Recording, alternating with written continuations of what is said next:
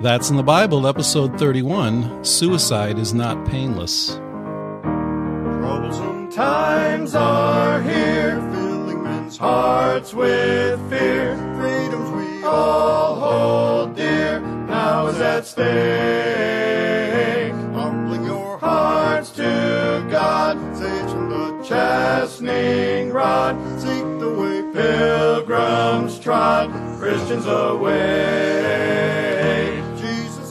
Jesus is Hello, and welcome back to That's in the Bible. My name's Eric, and even after a little bit of a technical delay and some technical difficulties here in the studio because I cleaned the soundboard and messed up all the controls, guys have been pretty patient, but uh, how's everybody doing today? Doing, Doing just well, fine. thank Can you do that in three part harmony? Steve, Steve, you could get him to do that, couldn't you? Uh, I could try. Take a long time for me to get. into Take a long time. Yeah, okay. So, well, what's new with everyone? Well, we had good Resurrection Sunday services at church. Um, it was a blessing. We did had a lady that was visiting who uh, responded during the invitation that she wasn't saved with an uplifted hand, and then uh, one of our ladies walked down the aisle with her, and um, she asked the Lord to save her. So that was a blessing. Amen. Amen, amen. Praise the Lord. About you, Steve?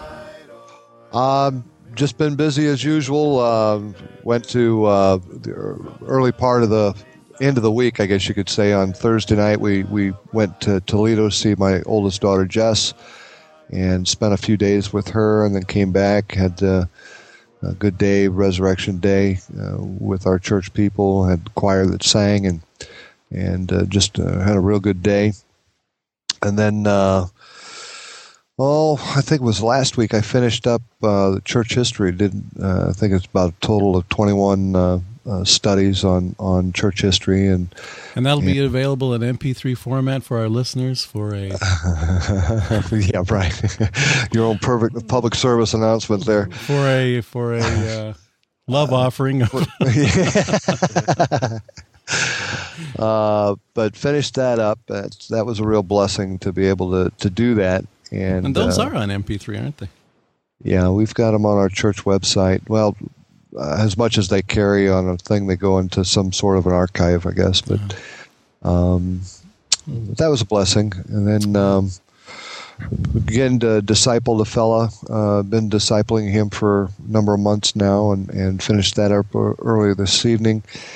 And we got prayer in the home tomorrow. A lot of people from our church come to to my house, and uh, we sit down and and pray for uh, revival, pray for souls to be saved, pray for the power of the preaching of the Word of God. So, always staying busy. Amen. Oh, also went to Attica on Monday too. So uh, did that and- On your own and- free will, though, right? On my own free will. Uh, they they almost didn't let me in, and then they almost didn't let me out. So uh, Sounds like there's a story there. Were you carrying contraband or what? uh, no, no, Too no. many Bibles? Or? There's there's a lot of regulations uh, when you when you go to the prison and and uh, even though all the uh, documentation was was in order, uh, Pastor somehow Strobel, it, Pastor Strobel didn't vouch for you. actually he took the took the day off. So Oh, okay. uh, we were I had uh, Phil with me and and uh, he was sweating bullets, hoping that I would be able to get in. and uh, but So I didn't- the, I my didn't hear name wasn't part- at the gate. I didn't hear the part about not being able to get out, though. Yeah, he's still in. Uh, that's a standard joke. Steve's I- calling I us from always- Attica. Steve, how's the food over there? Pretty bad. so All the guards are Uh, listening to this, Steve, and they'll be looking for you when you come next time now. Since you, I I tell you what, it's a real blessing to, to go to Attica. We've got some guys that, that are there that that uh, you know, as much as people think that that um, people use Jesus Christ as a crutch in prison, uh, Brother Strobel can verify for these guys. The, these guys have trusted the Lord and they're committed, and they're they're uh, soul winners. At least they they are witnesses for Jesus Christ Yep. and uh, they come out faithfully. And and I'll tell you, there's times we give them pretty hard stuff, hit them right between the eyes, and they keep coming back. So Amen. these guys are good guys. Amen. And they look forward to it. It's um, a breath of fresh air for them. Amen. Amen. And uh, Matthew. I've just been uh, trying to keep busy as well. We just got out of uh, visitation about an hour ago, and I went door knocking and and uh, had some, uh, of course, a lot of doors slammed in our face. Uh, it's a it's a rough area around here. A lot of people have um, some good amount of money, uh, so a lot of them don't really want to talk about it. And uh, big big Roman Catholic area around here. And uh, so it's it's sad, you know. You, you want to talk to them a little bit about the Bible and about salvation, but but they say they've got their religion and, and all that kind of stuff. And you try and explain to them it's not about religion, you know. It's about what God says through the Bible and a personal relationship with Christ. But but they don't want to hear it. So uh, but we had some good door knocks. We had some good conversations. Uh, one guy, Brian, we talked to, and and uh, he really uh, you know didn't believe that he was getting there by his own good works, which is pretty amazing to talk to somebody like that that doesn't believe they're going to get there by just being a good person. And and so uh, so we were able to give the gospel to him a little bit. And uh, the, we uh, there was a couple people walking, and uh, I gave him a gospel track. And when we went back to my car, because I guess I have scripture signs on my car, they knew it was my car. They stuck the scripture signs in my uh, in my front. Uh, what do you call that grill there? So we came back and there was little designs all over my car with the uh, with the gospel track. So so that was pretty interesting. But uh, but at least they got some scripture from my car and uh, got a little bit of that today. So so that was good. And huh? They stuck the tracks in the grill. Is that what? Yeah, they stuck the gospel tracks in the grill, and uh, and so that was that was interesting. But uh, but yeah, and and we've got the basketball ministry that we do every Tuesday, and we get together for a couple hours. Uh, probably half of the guys that come are are not saved, so it's really great. And uh, we go from six thirty to eight thirty. We have about a half hour devotion in the middle, and uh, just preach about Jesus. And uh, and uh, just guys have been coming out faithfully. We've had a few saved, and uh, and also there's a, a gentleman also he's saved. Uh, but he's heard all of us say we believe the King James Bible is the perfect, inerrant, inspired Word of God, and uh, and he's never heard that before. So uh, it's worked out that I've been able to stay back after everybody else leaves, and we've been uh, talking about the King James Bible and and all the other versions, and and the uh, you know, of course, they believe that the original Hebrew and Greek, you know, that's that's the preserved, inspired Word of God, and that's where it kind of stands. And and uh, so it's been great, though. He's really been uh, open to talk about it. You know, a lot of times you talk to these guys that uh, don't believe the King James Bible, and they they just want to argue. But he's really open about it, and he's really searching it out. So uh, if you could pray for that uh, for that opportunity just to keep open, and, and he wants to in a couple weeks uh, stay back for, for maybe a couple hours and talk about it. So so uh, yeah, so it's God's opened up a lot of opportunities for me, especially uh, you know with this with this gentleman. I hope that um, uh, you know, of course, God will keep that door open for him. Amen. Amen. Eric, how about you? Well, I just wanted to say hi to Mike uh, if he's listening, and also his wife Michelle, who um, Mike's been coming over, and we've been having some Bible studies on Tuesday evenings. and this last Tuesday, his his wife also came and joined us, so we had a we had a good time, and and uh, it was a good time of fellowship, and we uh, looking forward to it. Hope we can do it again, and I know we're planning again for the uh, upcoming Tuesday as well. Man. Good. Um, Amen. Of course, as I think about that, I'm see how I'm feeling on Tuesday. Yeah, you're going to be out for a little while. Yeah, I am. Well, maybe. Yeah, Uh-oh. Dad, Dad's going to have a procedure, and he's uh, he's trying to back out. I told him I'm going to drag him if I have to. All right. Well, moving right along. All righty. So, um, anything else? I'd like to just say uh, hello to our friends that have been tuning in from uh, California. Uh, good Hi, friend man. of mine out there, and he's mentioned the program to some other folks and has uh, alerted us that they've uh, been listening. And so uh, we're glad uh, that you are, and we hope it'll be a blessing to you. Amen. Amen. Yeah. Amen. So, always, uh, always interesting that uh, folks are tuning in and and uh, and getting a blessing. And I know we've had some new listeners too that have uh, contacted That's in the Bible with just some questions about some of the procedures and how things work and how they're downloaded and things like that. And and um, I know one of the questions that uh, that one of the, your friends there or someone listening in California had was the uh, the theme music, right? Yes. Matt, do you what's the name of the, the group that does the theme music from Buckley Road? Uh, I don't know. It's not Paths of Gold, is it? It's, or is that the CD? I'm not sure. I can't remember. All right, but I'll look that up and I'll uh, I'll get that uh, put that in the show notes at least from today, so we can maybe I'll, I should list it on the on the website somewhere since it's a credit. So I'll do that. I'll find out Amen. find out that information and give that.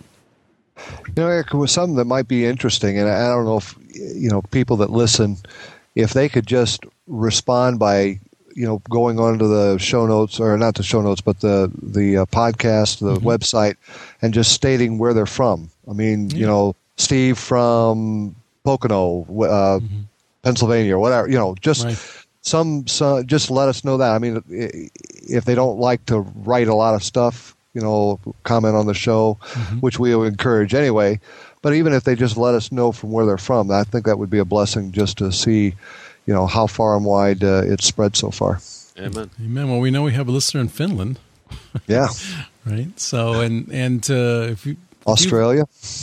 Yeah. if you've downloaded this from iTunes, you can get to our website at that'sinthebible.com. It's all one word. T H A T S I N T H E B I B L E. That's in the Bible.com. And that'll take you right to our website, and uh, you should be able to find everything that you need right there. Amen. And we we apologize for Brother Steven in advance. We we try and keep him on a tight leash, but sometimes we can't hold him down. Right, Brother Steve? The, the young man is lashing back. Looks like the boy genius is trying to show me up. oh, amen. You can always count on Matt for to stir the pot a little bit. I, of course, I try, I try to keep things running smooth at all times. Oh, amen. Amen. So we're not going to actually do a quote of the day. We're we're going to feature the baritones. Is that what you're calling the group? The uh, is that the trio? Yeah, it's kind of a play on words. I mean, obviously, the baritone is a is bel uh, below a tenor but above a bass, and uh, uh, three boys and I uh, sing together. And of course, instead of it being spelled the regular way of baritones, we spell it with our name. And uh, one of the guys in church named us that after they heard us sing one time, so it kind of stuck. It's pretty catchy. Yeah. Yeah. So we'll put that at the end of uh, Pastor Strobel's uh, message or lesson today. So, Amen. well, Pastor Strobel, are you ready? Yes, I am. Well, let's go ahead and get started today.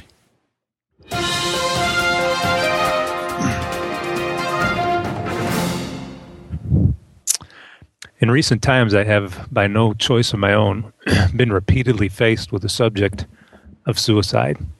Nationally, about a month ago, America was faced with the tragic news of the suicide of two teenage girls in Pennsylvania who had apparently made a pact together to end their own lives. And uh, another girl who was apparently in that pact with them backed out and pleaded with her friends to back out as well, but they did not. Suicide again has come to national prominence with the case of a girl who took her own life, uh, apparently because of the torment she faced from being bullied by kids at school.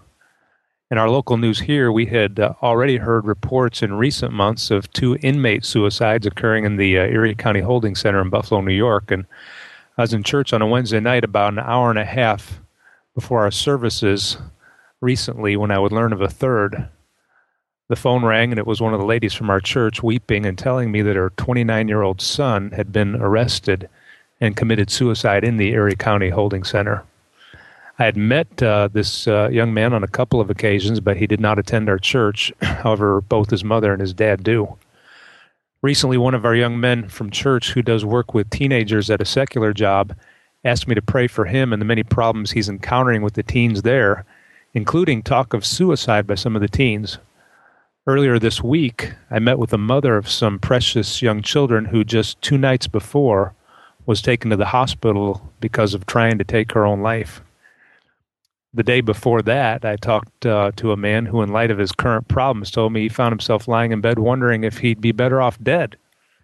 It appears to me that the adversary is uh, upping his efforts to mess with people's minds and convince them that uh, suicide is a viable option. And I want to say to you, if I happen to be talking to somebody and you're thinking about committing suicide, I, I want you to hear me loud and clear. Uh, suicide is not an option. Suicide solves nothing, it always complicates things. When I was younger, there was a song that became popular called Suicide is Painless. It was the theme from uh, MASH. The title is the first line of the song's chorus, and it is the invading message that most people take away from the song Suicide is Painless. That premise couldn't be further from the truth. Suicide is never painless. Suicide always involves pain. There's the pain by uh, the one that's committing suicide that uh, he's felt. There's the pain felt by those that are hearing the reports of it. There's the pain felt by the loved ones that are left behind. I have, as a pastor, done three separate funeral services for people that have committed suicide. Funerals are already not my favorite part of the ministry, but add to that mix doing the funeral of someone who has taken their own life, and it only compounds the difficulty of the circumstances for everybody that's involved. In each of these situations, I have uh, seen personally and, and, dealt with the pain and the uh, sorrow of uh, family and loved ones left behind. The questions of why come up. The empty place in the family circle is there. Uh, their sorrow, their tears, their struggle to carry on. The honest truth is, uh, suicide is painful. I've met several times with a man who lives all by himself. His wife of many years had been sick with a prolonged illness, and he came home one day to find that uh, in her despair she had taken her own life. He's now retired and spends hours in an often darkened, empty house, never quite able to get out from under the shadow of his wife's suicide. Suicide is painful.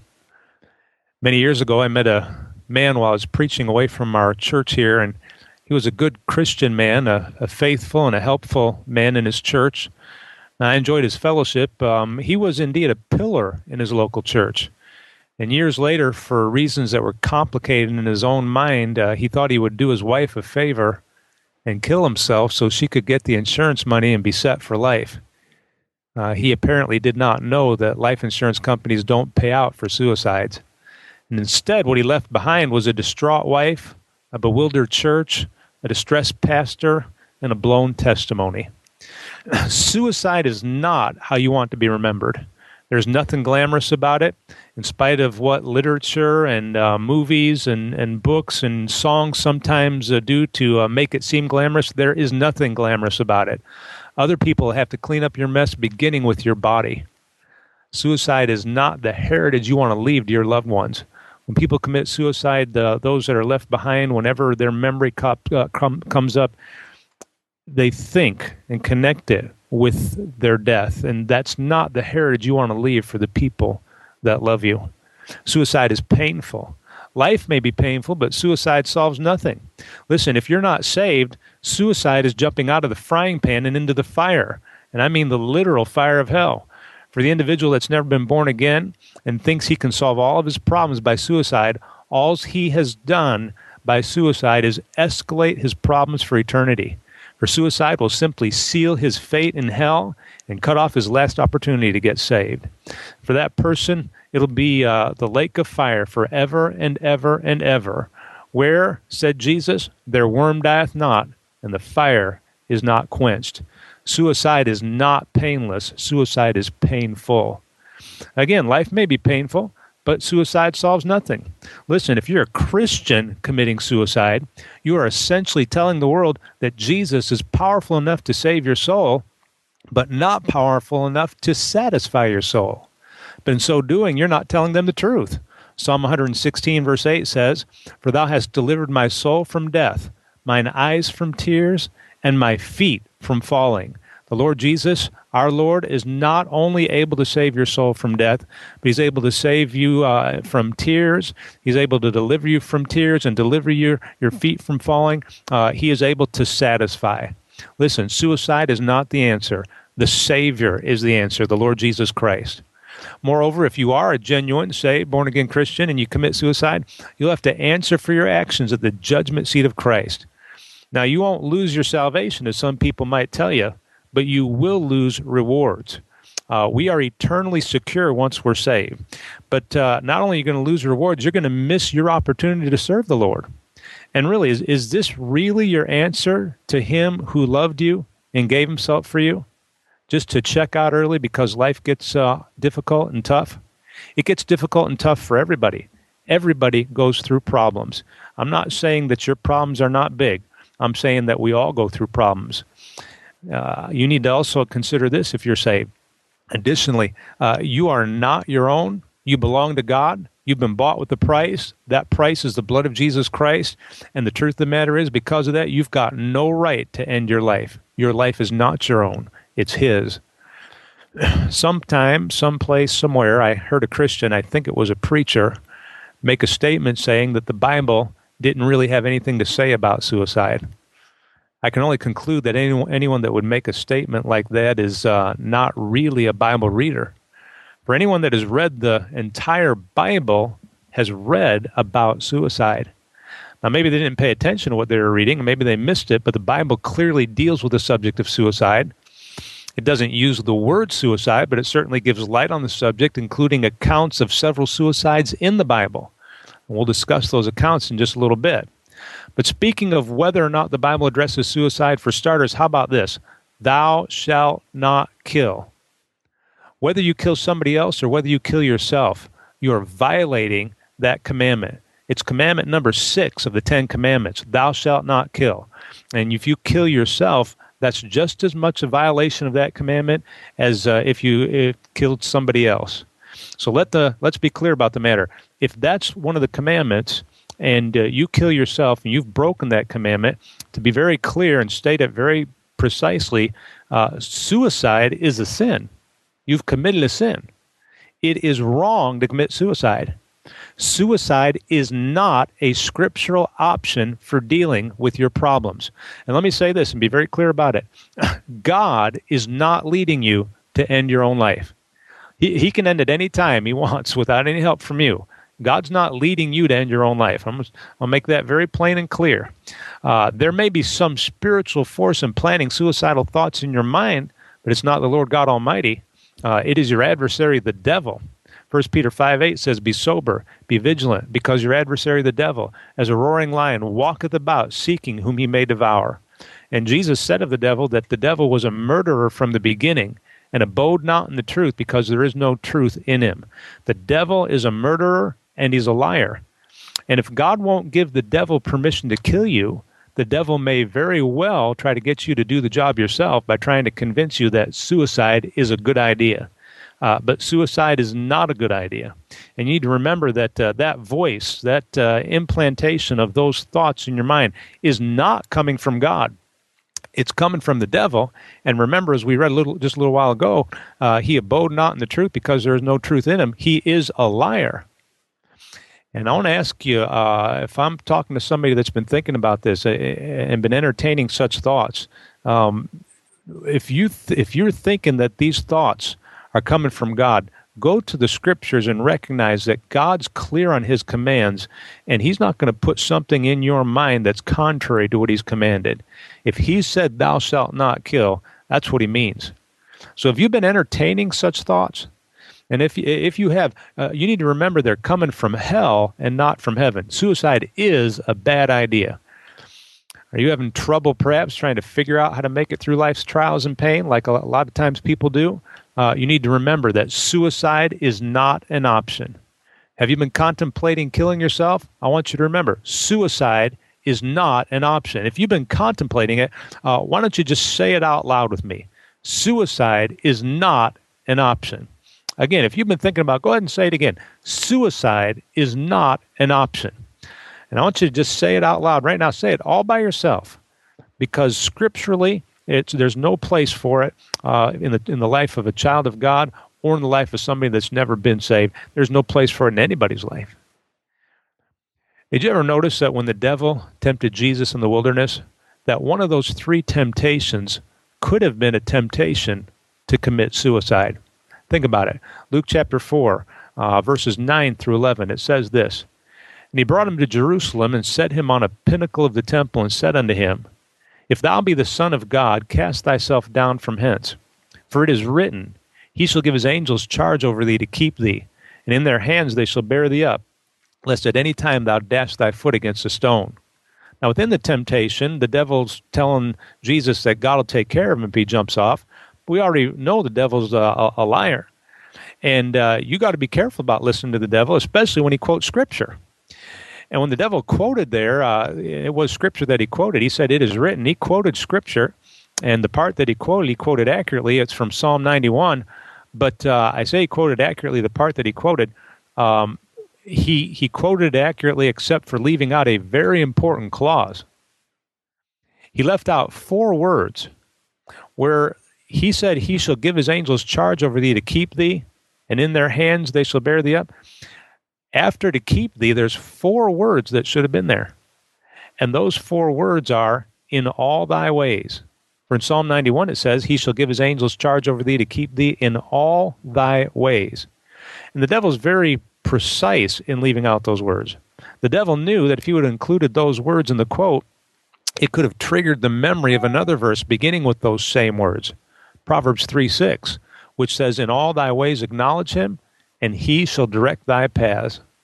The memory of this verse would trigger the one that's being tempted to pray and to ask God for direction and consider his word before making a hasty decision.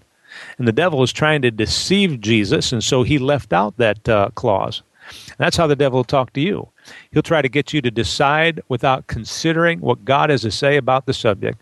And uh, he'll try to get you to decide without considering what the repercussions will be. Uh, Jesus Christ was not taken in so easily. Had he been taken in by the temptation and jumped from the pinnacle of the temple, the end result might have been his untimely death, thus not allowing him to fulfill his destiny in the will of God. But Jesus answering said unto him, It is said, Thou shalt not tempt the Lord thy God. And thank God he had enough sense uh, not to take the devil seriously when the devil was uh, putting forth uh, his temptations and thoughts uh, to Jesus Christ. I'm going to take you now through six suicides in the Bible. We're going to look at them in the order they occur in the Scripture and try to draw some uh, lessons from them. And uh, as we look at them, we're going to see many of the main reasons why people kill themselves. Uh, there's going to be different specifics, and uh, yet as we go through here, there's also going to be a common theme that um, uh, comes out as a, a, primary reason why anyone actually goes ahead and, and, commits suicide. And the first one we're going to see, as it shows up in the scripture, is uh, the suicide of Samson. Samson was a man who was mightily used of God, but Samson was also a man who abused his power with God, and he spent uh, spent the power of God on his own foolishness. Finally, after uh, messing around with sin and messing around with women, including uh, the infamous Delilah, having betrayed his relationship with God, he himself was betrayed by Delilah into the hands of the Philistines. The Philistines then put out Samson's two eyes. Uh, they bound him with fetters of brass and they made him grind in the prison house. And listen, that's, that's what sin will do to you. Sin will blind, sin will bind, and sin will grind. And Samson's was a life wasted by sin and now a veritable veritable shell of a man uh, that he once was. The Philistines led him around like a dog. They brought him to a pagan celebration where they would offer a sacrifice to their god Dagon. They brought Samson there. They said uh, that he may make a sport, and Samson was nothing but a big joke to the Philistines. Now, let me read you from uh, Judges chapter 16, verses 27 through 30. Now the house was full of men and women. This is a house where they were uh, worshiping Dagon. Now the house was full of men and women, and all the lords of the Philistines were there. And there were upon the roof about three thousand men and women that beheld while Samson made sport. And Samson called unto the Lord and said, O Lord God, remember me, I pray thee, and strengthen me, I pray thee, only this once. O God, that I may be at once avenged of the Philistines for my two eyes. And Samson took hold of the two middle pillars upon which the house stood and on which it was borne up, uh, of the one with his right hand, of the other with his left. And Samson said, Let me die with the Philistines. And he bowed himself with all his might. And the house fell upon the lords and upon all the people that were therein. So the dead which he slew at his death were more than they which he slew in his life. In the very next chapter, the theme of the book of Judges is stated. It shows up more than once in the book. The theme goes like this, and this is how the book ends as well. It says, In those days there was no king in Israel, but every man did that which was right in his own eyes. It was not God's plan for Samson to take his own life. That was Samson's plan. Uh, what brought him to this place? Well, what brought him to a place where he would do this thing which was right in his own eyes, but uh, it had nothing to do with with uh, the word of God or the will of God? The first thing that uh, emerges in Samson's life, as I think about it, that uh, brought him to this place was uh, very simply sin. We've already mentioned that Samson's was a life that was uh, wasted in sin and wasted by sin. All that messing around with sin, all that fooling around, all that messing around with uh, with uh, women and so on and so forth. What did it get him? It got him much more trouble than it was worth. Was eventually one of those women who betrayed him after, as I said before, he had betrayed the Lord, and uh, it led to his demise. Sin uh, was was a root cause of uh, Samson's suicide. Another thing that emerges um, about his suicide was uh, spite. He did it for spite. He said uh, uh, that I may once may at once be avenged. He was looking for vengeance. He he was looking to get back at the Philistines because of what they did to him. And if that meant uh, that he had to die along with them, then uh, he was uh, all for that. And uh, Samson made some foolish decisions he made some foolish decisions during his life, and the decision he made at the end of his life to end it was uh, probably more foolish than the rest of them, or certainly as foolish as the rest of them. And at the end, um, uh, we see in Samson's life also despair. He'd given up. I mean, he'd given up on uh, having any sort of a quality life, I guess. Uh, he'd given up, but, the, but did he have to? I mean, really? I mean, could he not, like many have done, there at the end, could he not have repented and restored his relationship with God? I mean, couldn't God have delivered him out of the hands of the Philistines and given him a better life than he had there as their prisoner? Sure, the Lord could have done it. But when Samson prays, and he does utter a prayer before his uh, suicide, when Samson prays, he doesn't ask God for forgiveness. He doesn't ask him for deliverance. He doesn't ask him for direction. He simply dictates to God what he's about to do, and then he does it. And he takes no time to listen for God's direction. And that's uh, Samson. That's how his life ended. Not a very good heritage. The next one we come to in the Bible is uh, the suicide of Saul. Saul, the first king of Israel. I'm going to read you from 1 Samuel chapter 31, verses 1 through 4. Says, Now the Philistines fought against Israel, and the men of Israel fled from the Philistines and fell down slain in Mount Gilboa. The Philistines followed hard upon Saul and upon his sons. The Philistines slew Jonathan and Abinadab and Melchishua, Saul's sons. And the battle went sore against Saul, and the archers hit him and he was sore wounded of the archers. Then said Saul unto his armor bearer, Draw thy sword and thrust me through therewith, lest these uncircumcised come and thrust me through and abuse me. But his armor bearer would not, for he was sore afraid. Therefore Saul took a sword and fell upon it. Saul took a sword and fell upon it. That is, Saul, on purpose, because his armor bearer wouldn't slay him, he took that sword and he fell upon it and took his own life. Why did he do it? The first thing that seems to emerge was uh, fear. In verse number four, uh, he, he said, uh, Draw thy sword and thrust me through therewith, lest these uncircumcised come and thrust me through and abuse me. He was afraid of what the Philistines might come and do to him uh, in his weakened state. And so, uh, for the cause of fear, Saul wound up taking his own life. And certainly, these elements that we come here, come through here, are elements that uh, other people consider when they contemplate suicide. Um, uh, there are factors that are involved in there. Uh, sin is a factor that's involved in many a suicide. Uh, fear is a, a, factor because people are afraid of what they might have to face. And so they wind up con- contemplating and sometimes even taking their own lives. Another thing that emerges in um, Saul's life uh, that we could uh, could bring out was uh, apparently one might figure that uh, he was terminally ill. It says in verse number three that he was sore wounded of the archers. So we could um, we could conclude that very possibly he had been wounded unto death, or so he thought. At least in his own mind, he didn't think he was going to make it. And the truth of the matter is, when you get sick, and even if the doctor has told you it's terminal, the truth of the matter is, um, you still might make it and things might get better. There's many a person walking and living in good health today that the doctors at one time told them they weren't going to make it. They gave them three months, or they gave them a year, or they told them it's inoperable. but uh, God uh, wasn't figured in the mix. And, and, the fact of the matter is, uh, your life's in God's hand, and and as long as uh, you're alive, there's hope. Where there's life, there's hope. And and so it may have looked like Saul was uh, wasn't going to make it, but uh, one never knows. Uh, with God, all things are possible. And listen, even if your life's in God's hand and hands, and, and even if uh, you look at your situation and, and you think you're terminally ill, and let's suppose worst case scenario you are, as far as life on earth goes, even if you won't make it, uh, it's still not your call to take uh, your own life. That's God's call. Life and death is is God's business. Something else that um, shows up in uh, Saul's life by his actions. Um, his very actions, just like in the case of uh, Samson, indicate despair. For to decide to take his own life, it shows that he'd uh, given up hope. He he just had given up for whatever reason. He thought, okay, this is it.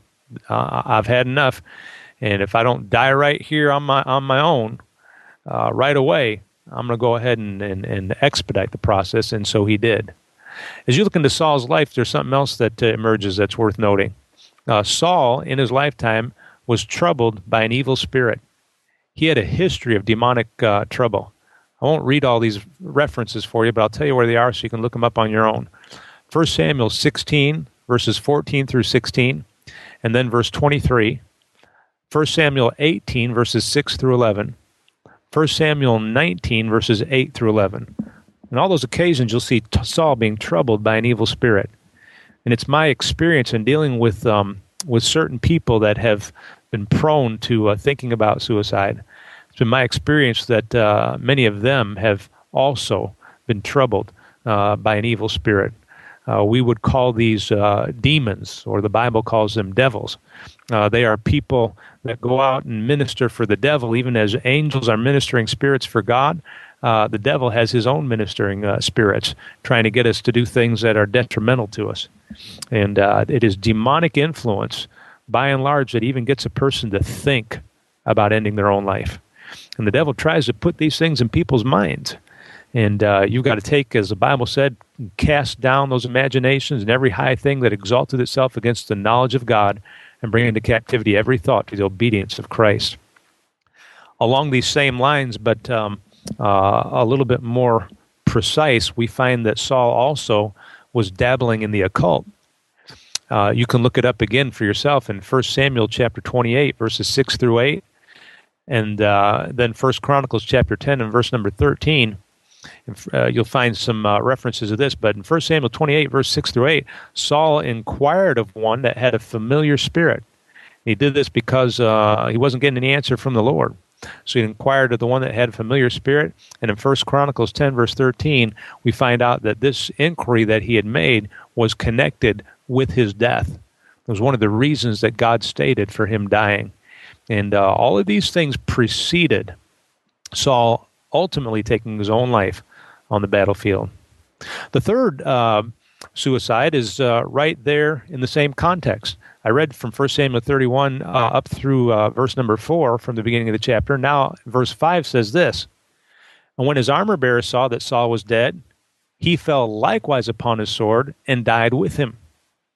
You know, uh, one of the troublesome things about suicides and reports of them is, is they seem to spawn more suicides or more thoughts of it. This seems to be the case here uh, in uh, the case of Saul's armor bearer. And uh, what was he going through? Well, uh, he'd certainly gone through some confusion. The man that he looked up to uh, was dead. The one that he looked looked up to showed him uh, an example of a way to die, and then he followed along and did the same thing. And I got to say that by and large, when people wind up taking their own lives, there is a lot of confusion. And let me remind you or inform you of this that uh, God is not the author of confusion. Uh, again, that's the devil's business. God's the author of peace, the Bible says, not of confusion. Well, what else could have uh, led to the uh, suicide of Saul's armor bearer? Well, uh, failure and fear, perhaps. As his armor bearer, I suppose it was uh, likely that he would get blamed for not protecting Saul's life for not uh, even giving up his own life to make sure that Saul lived in the battle. And uh, he was uh, very likely afraid of what he might face. And we've already mentioned that before, but uh, but it shows up again. And then, uh, as in uh, all the cases, uh, there is again despair. And really, this is the common element in all suicides uh, despair, it's hopelessness. For before a person commits suicide, they've got to get to that place where they think their situation on earth in life is hopeless. Everyone that commits suicide has despaired of life. For suicide is not the fear of death, it is the fear of life. It is complete discontentment with life. The tragedy is this, people. The tragedy, friends, is that when a person gets to that point, it's a perfect opportunity to try giving your life over to Jesus Christ and doing things God's way because obviously what you've been doing previously isn't working. Obviously, what you've been trying hasn't been bringing about peace. And so it's the perfect opportunity for you to try the Lord Jesus Christ. As the Bible says, Oh, taste and see that the Lord is good.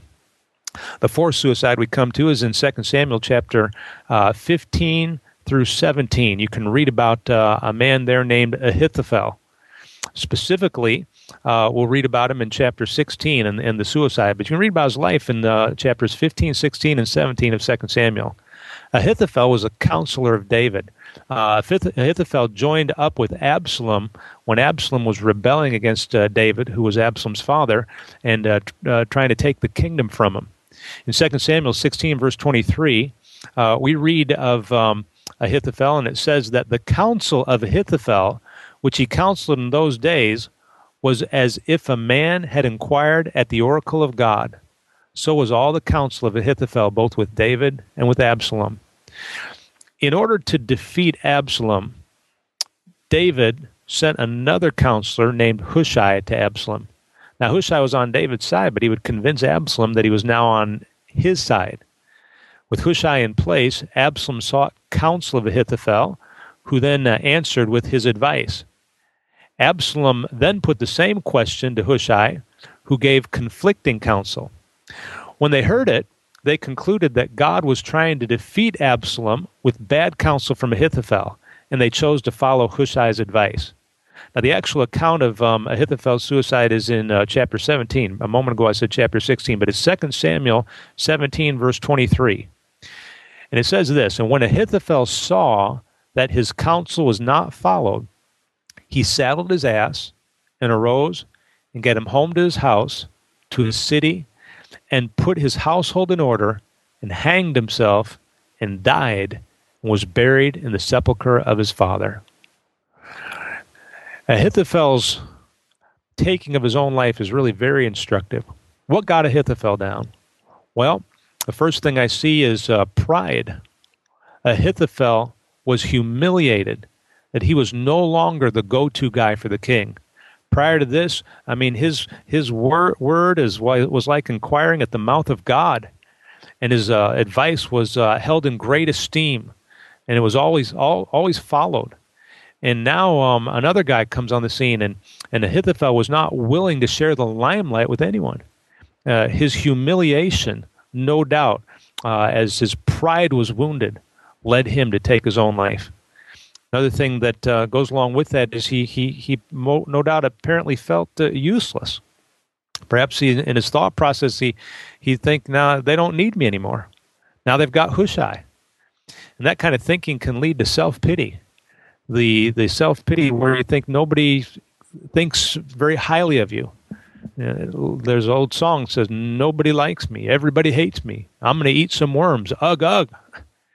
And I'm certainly not trying to make light of your circumstances. But sometimes you need to make sure that you're not overstating your circumstances because oftentimes people do.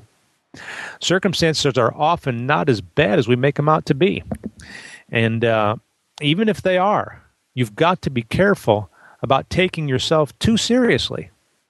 Listen, it's okay to take your life seriously, and it's okay to take the Lord seriously, and it's okay to take your service for Him seriously, and, and all of those things, but be careful about taking yourself too seriously. Uh, the Bible says every man at his best state is altogether vanity. Listen, even if we're saved, at best, we are sinners saved by grace. Paul said it well in 1 Corinthians 15.10, but by the grace of God I am what I am.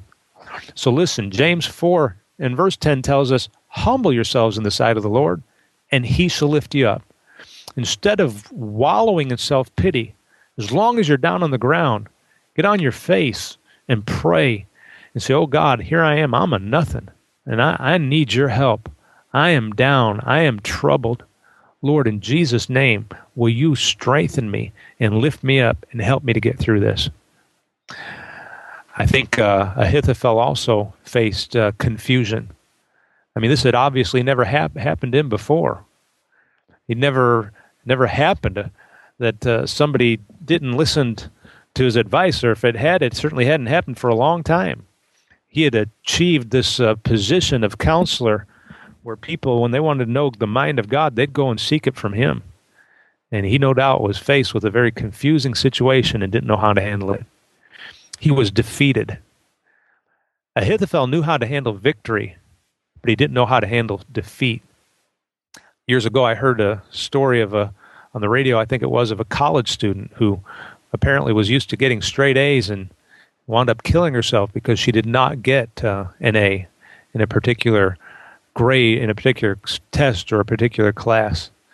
And folks, listen, you got to understand something about life. You can't win all the time. You've got to learn to handle defeat. You don't have to you don't have to like defeat and you don't have to quit striving for excellence, but you must learn how to handle defeat. Proverbs 24 verse 16 says, "For a just man falleth seven times and riseth up again, but the wicked shall fall into mischief." Hey, in that verse it says that a just man that, that's the kind of man you want to be a just man. Uh, if you're saved and justified by the blood of Jesus Christ, you are a just man. The Bible says a just man falleth seven times. A just man, even a just man, is going to fall. But the Bible says after he falls, he's going to rise up again. Learn how to handle defeat. Learn from defeat and get yourself back up and get going again. And if you fall, get yourself back up and get and get going again. A just man falls seven times. I don't know what somebody's thinking. They're thinking, well, I've fallen more than seven times. Listen, if I'd fallen seven times and uh, each time I fell, I got up. The first time I fell, I got up. The second time I fell, I got up. And and I did that for seven times. And then I fell an eighth time. Do you know what I'm going to instinctively instinctively do the eighth time? I'm going to get up again. you don't have to stop after seven times. After seven times, it should become a habit that uh, once you've fallen, you just rise up again. Something else that uh, he faced, Ahithophel did, was rejection. He had been passed over in favor of a rival. And rejection is never an easy thing. Rejection shows up in life. Rejection shows up in friendship. It shows up in business. It shows up in love. I was uh, in, in Pensacola, Florida, when I was going to Bible school, I was at a um, a young people's hangout where they had a whole bunch of young people gathered and music playing, a place where they go in and the young people could learn how to um, uh, listen to rock music and and dance and uh, everything, but uh, but drinking, so that when they're old enough to go into the bars, they'll know just how to do it and uh, transfer their business from one place to the next. I was outside of that place and we were uh, witnessing the people and passing out tracts, and I began to talk with a young man who was sitting in his truck and he had just broken up that night with his fiancee, with whom he had been engaged for uh, two years. She had broken it off. And there he was sitting in his truck with the motor running, the music blasting, and a faraway look in his eyes. And he told me he was going to go end it all that night. I witnessed to him and he listened intently. I'm not sure what happened after he left. But what got him was rejection rejection of somebody that um, he was close to. It's not an easy thing, but just like defeat, we've got to learn to deal with it. Can I tell you something? There's somebody that'll never reject you if you'll come to him with a, an honest heart and a heart of repentance and faith, and that's Jesus Christ. Jesus said, Him that cometh to me, I will in no wise cast out. You come to him. Jesus said, Come unto me, all ye that labor and are heavy laden, and I will give you rest. You come to him and he won't uh, cast you out. He won't turn you away. Ahithophel no doubt felt pain. Ahithophel thought that uh, his pain of rejection was uh, too much to face. The young man whose fiancee broke up with him thought his pain was too much to get over. But there's a great truth that you don't want to miss. It's very likely things will not seem as bad after some time goes by. There's a little phrase in the Bible that shows up time and again. It says, And it came to pass and so many things do. storms in life, both literal and spiritual storms. They come and then they pass. Life is not one continuous storm, but sometimes in the midst of a storm, you wonder if you're going to get through alive. What you got to do is you got to ride that storm out and get through it. You ought to learn to avoid making big decisions while you're depressed or discouraged or defeated. Give it some time. Give yourself some time. Give God some time. Listen, Job did, and God blessed him with twice as much in the end as he had at the beginning. And then, of course, uh, our common theme of despair, no doubt, came into play with Ahithophel, just like all the rest. And Ahithophel gave in to the oppressing spirit of despair. Uh, Job had faced that same spirit of despair when, having lost his earthly wealth and his physical health and the lives of his children, he said, My soul chooseth strangling and death rather than, life, than my life. But Job left that life in the hands of God, who did a much better job on Job's, Job's future than one uh, would have imagined possible at that point. Number five is a man named Zimri. Zimri was the captain of half of the chariots of the army of Baasha, king of Israel.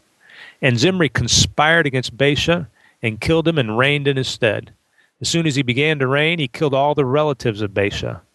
When Israel heard what had happened, uh, they took and made Omri king. Then Omri and the people went and besieged the city where Zimri was. And here we read in 1 Kings chapter 16, verses 18 and 19. And it came to pass when Zimri saw that the city was taken, that he went into the palace of the king's house and burnt the king's house over him with fire and died for his sins which he sinned in doing evil in the sight of the Lord, in walking in the ways of Jeroboam, and in his sin which he did to make Israel to sin. Well, obviously, uh, sin was here again involved in someone's suicide. For the Bible had said in verse 19, uh, 1 Kings chapter 16, that he had died for his sins which he sinned in doing evil in the sight of the Lord. And that led to a, a, a wrong way of thinking. See, sin will mess up your mind. And that led ultimately to his demise, uh, his sins. Uh, he was also in despair. He saw no way out of his circumstances. He looked about, about saw the people and, uh, besieging the city, and saw that um, he was captured, and decided instead of facing up to um, uh, the challenge that he was about to have to deal with, uh, he just ended all and he, he burnt the house down over him and he died in the fire. He got his eyes on his circumstances and not on God. Now, listen, would he have gotten out of uh, those circumstances even if his eyes were on God? From a human standpoint, it doesn't look like it, but you never know. I said before, I say it again with God, all things are possible. Our job is to look to Him and ask Him for help. And listen, until you've done that, don't give up. Something else I see in Zimri was impatience. He made the decision too quick. Uh, some would say, in light of my last point, I, I asked God for help and He didn't help me, so I'm just going to give up. Well, maybe He didn't help you right away, but why don't you do this? Instead of giving up, why don't you make sure your heart is right with Him, ask Him again, and then wait on His direction? Suicide is often an impulsive act by an impatient person going through extreme difficulty. So let me reiterate what I mentioned a, few moments ago. Avoid making big decisions while you're depressed, discouraged, or defeated. Give it some time. Give yourself some time. Give God some time. Then in Zimri's life, there's a classic statement made in regard to Zimri in 2 Kings 9, 9 and verse 31. The question is this Had Zimri peace who slew his master? The implied answer to that question is obviously no. Why did he take his own life? Zimri had no peace. The people were not at peace with him nor was he at peace with himself. People problems often figure into the discouragement of those who contemplate suicide, even as the bullying uh, incident we mentioned earlier that seemed to drive uh, a young girl to suicide. The solution to uh, that discouragement of uh, people uh, is get your eyes off the people and onto Jesus. The Bible says, looking unto Jesus, the author and finisher of our faith, keep your eyes on him, and he'll deliver you. Zimri's problem was deeper than just being at odds with uh, people and having people at odds with him. Uh, he was obviously not at peace with himself, and the answer to this is very simply a right relationship with God, and you can have that if you want. All right, finally, the most famous suicide in the Bible Judas Iscariot.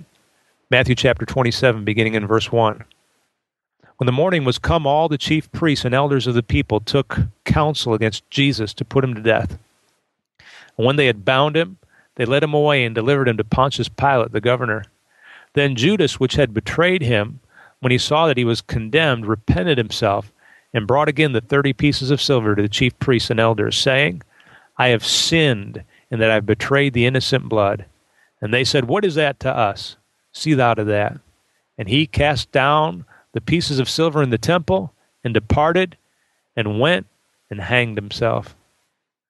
That's uh, what Judas Iscariot did. What was it that prompted him to take his own life? By his own mouth, it was sin. He said, I have sinned. This is shown up repeatedly in the lives of uh, those who have committed suicide in the Bible. And not only that, uh, the matter the matter of uh, fact is it shows up in the lives of people in in, in the real world today when they uh, wind up committing suicide. I referenced uh, earlier uh, three men that had killed themselves in the Erie County Holding Center. Two of those three men were known heroin abusers. Sin will drive you crazy, folks. That's why Jesus said, Go and sin no more. For all the pleasure that sin promises, uh, for all the pleasure it promises to give those that uh, give themselves over to it, uh, people that do wind up most miserable. Folks, what, what, Ju- what uh, Judas did was he betrayed Jesus Christ. This led to him being um, uh, depressed to the point of suicide. And when we sin, we betray Christ like Judas did. And our sin can depress us to that point as well. Judas despaired just like the rest of them. Judas despaired of living. Sin and despair operate hand in hand. The one seems to lead to the other. Poor or rich, famous or obscure, educated or uneducated, saved or lost, many a person troubled by sin has despaired of life because sin cannot deliver what it promises. It ultimately delivers the exact opposite of what it promises. For the Bible says, There is no peace, saith my God, to the wicked. Judas gave up hope he could have turned to God. He, but he didn't. He could have repented toward God, but instead, he, the Bible says he repented himself. We see in his life also then a worldly sorrow.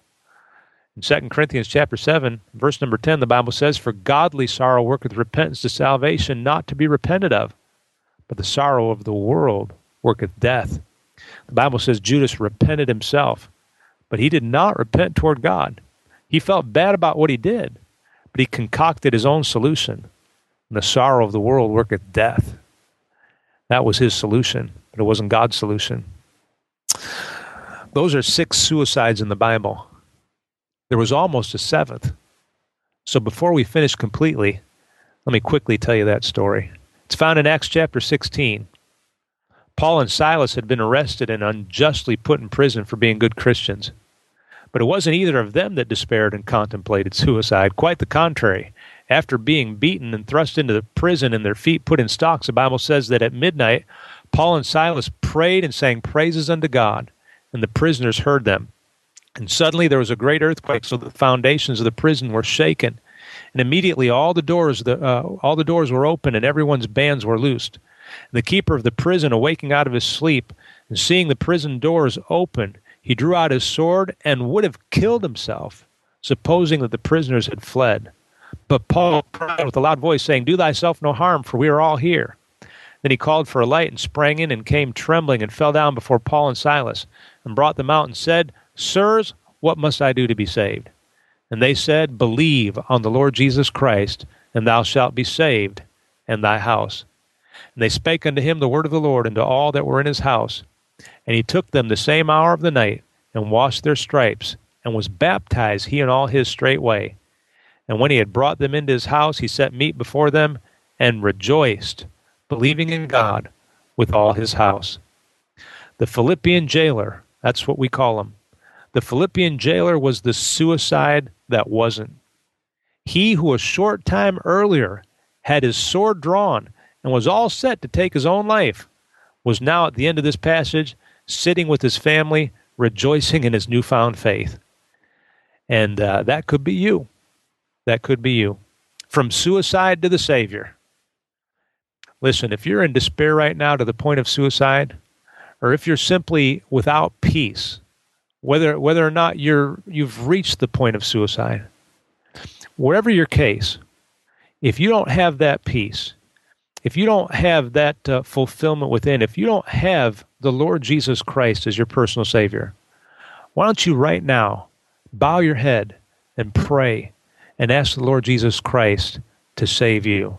His invitation that I mentioned earlier still echoes down through the ages some 2,000 years later as he said and promises, Come unto me, all ye that labor and are heavy laden, and I will give you rest. He said also, Behold, I stand at the door and knock. If any man hear my voice and open the door, I will come into him. The Bible says when a man is ready to repent of his sin and put his faith and trust completely in the Lord Jesus Christ and the blood that he shed for the salvation of his soul, it says, For whosoever shall call upon the name of the Lord shall be saved. Why don't you call upon his name right now? If you're ready to do that and you mean business and you'll call upon him and ask Jesus to save you, putting your faith and trust in him and him alone as your only hope for heaven, the Lord Jesus Christ will come in your heart and save you right now. You could pray, you could ask him to do that even now. If, if you mean business with him, I'm going to give you a prayer that you could pray, not just repeating these words as vain repetition, but you could pray this prayer or something like it from your heart to God, from your heart through your mouth to the heart of God. You could pray something like this Dear Jesus, I know that I'm a sinner. I believe that you died for my sins on the cross. I believe that you were buried and rose again the third day according to the scriptures. Dear Jesus, please come into my heart and save me from my sins and from hell. I repent of my sins and I receive you, Jesus, as my personal Savior. I am right now trusting you, Jesus, as my only hope for forgiveness in heaven. Amen.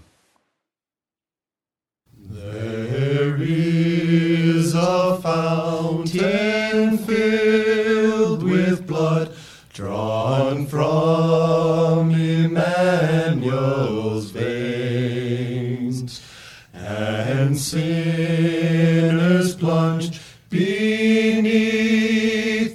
flood lose all their guilty stains, lose all their guilty stains, lose all their guilty stains, and sinners plunged beneath that flood. Lose all their guilty stains. The dying thief rejoiced to see that fountain in his day. And there may I, though vile as he, wash all my sins away. Wash all my sins away. Wash all my sins away. And there may I, though vile as he, wash all my sins away.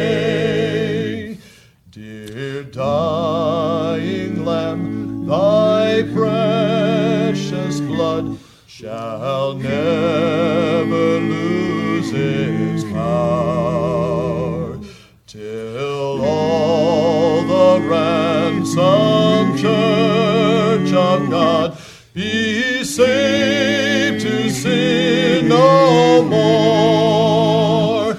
Be saved to sin no more. Be saved to sin no more. Till all the ransomed church of God sin no more. Ere since by faith I saw the stream, thy flowing wounds supply. Redeeming love has been my theme and shall be till I I die, and shall be till I die, and shall be till I die. Redeeming love has been my theme, and shall be till I die. When this poor lisping, stammering tongue lies silent in the grave, then in a nobler, sweeter song I'll sing thy power to save. I'll sing thy power to save. I'll sing thy power to save. Nobler, sweeter song, I'll sing thy power to save. Amen. Okay, comments. Uh, that's probably, uh, and I, I'm just saying this just from my own experience. It's probably the best message I've ever heard on on uh, the subject of suicide. And uh, you know, uh, Pastor Strobel, you said uh, a great truth that in this day and age that we're living in, I don't think there's anybody that hasn't been touched by suicide. And uh, I know of a couple of them my, myself personally, and uh, the emptiness that uh, family, friends uh, feel when someone does something like that is is just sometimes more than you can bear. And um, obviously, it's the grace of God is the only thing that really can get you through. You know, and the surprising thing is, is that sometimes the people around those that are c- contemplating suicide really don't even have any clue that that's going on in the mind and heart of the person that that's uh, thinking about it.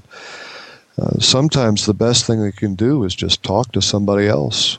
Amen. Uh, have an open ear, you know, or or at least, you know, n- not think that people don't want to talk to you about it because, uh, you know, it's eh, that's the last thing you want to do, obviously. Yeah, it definitely hits home for me too. I, I know um, a kid I went to high school with. He was a grade ahead of me, and uh, he committed suicide last year. And and uh, you know, if you take those polls, who's the most likely to succeed? He was the one. I mean, he had the best grades. He was uh, the most popular, and and uh, just from the outside, he looked so happy. And and that's the case with a lot of people. Is you know, you look, they look so happy on the outside, but on the inside, they're just uh, they're not at peace and and uh, it just hit it home because uh, when I graduated, we had about uh, 67 people in our class, graduating class. So it was a small high school, and we knew each other pretty well. And and I had known uh, since we graduated high school that going through college and, and even after that uh, for a few years in the working world that he was having trouble and he was getting mixed up with alcohol and drugs and you know just trying to find something and uh, Dad, I know you looked at it too, but he has uh, he had posted some things on the internet. Uh, He had like his own blogs there, and and uh, that he was searching. He was searching for different religions, different things, and and uh, he just could never find Jesus Christ. And I wish I had that chance that I can go back and and uh, and I could have witnessed to him. But but it's it's it's tough. I know uh, me as personally before I got saved five years ago. Uh, you know, I the thought passed through my mind, and uh, just because I didn't have any peace, uh, God was dealing with me, and that's one thing that I also those listeners that are listening as well. Um, you know, they go to a lot of psychologists or, or doctors, and they say, "Well, let's put you on some medication and, and things like that." I, I think back, if I would have went on some medication, I don't know if I would have ever gotten saved. And uh, that's one thing that you know. Okay, if you have a, uh, you know, a what do you call it, deficiency or something like that, you know, they can do blood work and see you need this medication. But I think a lot of doctors nowadays are are giving uh, everybody just medication to uh, to kill their conscience, you know, and sear their consciences with a hot iron, and uh, then God can't deal with you anymore. So. So if you're dealing with something like that before, uh, or you're dealing with something and, and you just you're contemplating suicide, uh, definitely, like Pastor Strobel said, uh, turn to Jesus Christ. He he'll give you uh, that rest, that peace that passes all understanding. Amen. And and I work in a public school, and uh, while I work in the elementary level, um, you know, as a counselor, we also help out at the high school, and and one of the one of the things that you fear as as a as a counselor, but I guess as any school employee, is the suicide of a young person in a high school setting. Because what invariably happens, as Pastor Strobel mentioned, people start to think about it, and uh, it's it's really kind of rare that there's just one suicide. And we had, I'm not sure exactly how many years ago it was now, but we had not one but three suicides in a school year at the high school level.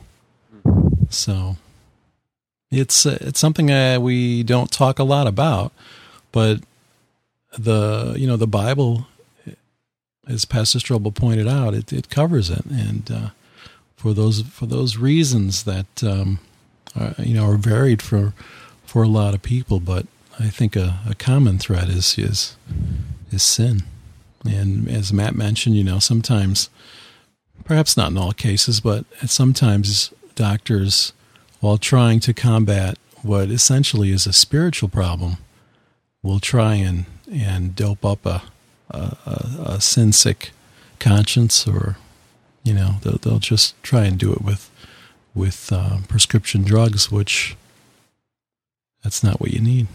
Amen. I remember uh, Matt saying what he said uh, about his own, you know, before he trusted Christ as his Savior and the thought that passed through. I had a very similar uh, thought that passed through my mind probably about a month or two before I trusted Christ.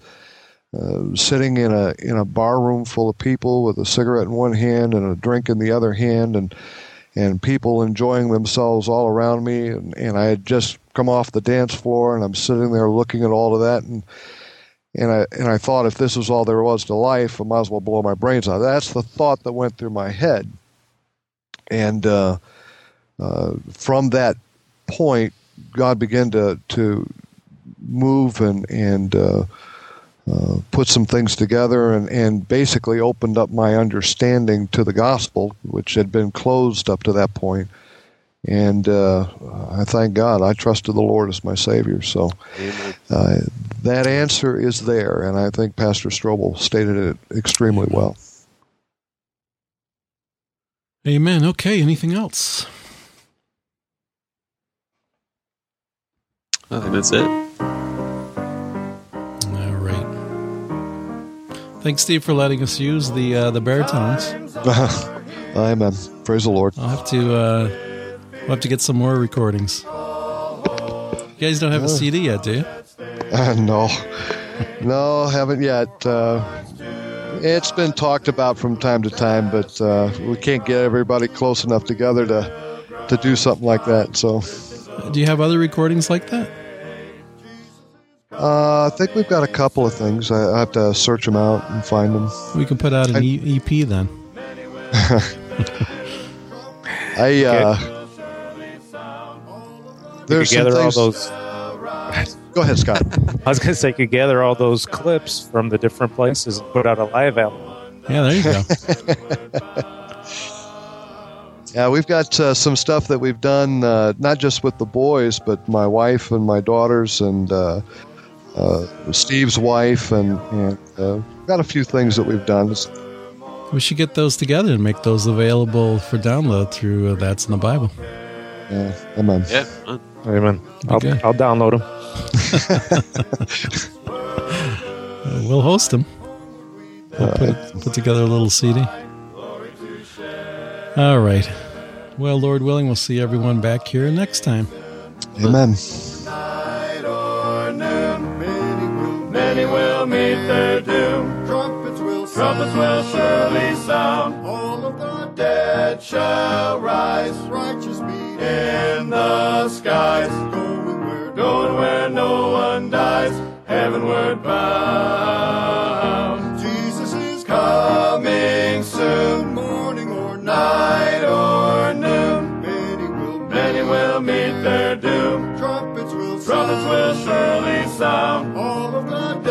That shall rise. Righteous people in the skies. Going where, going where no one dies.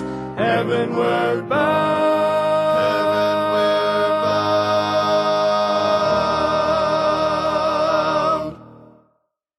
This has been a production of the That's in the Bible podcast.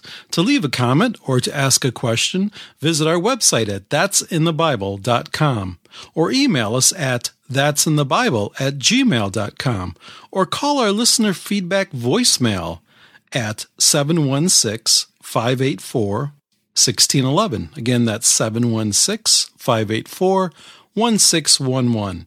As always, thanks for listening and press on.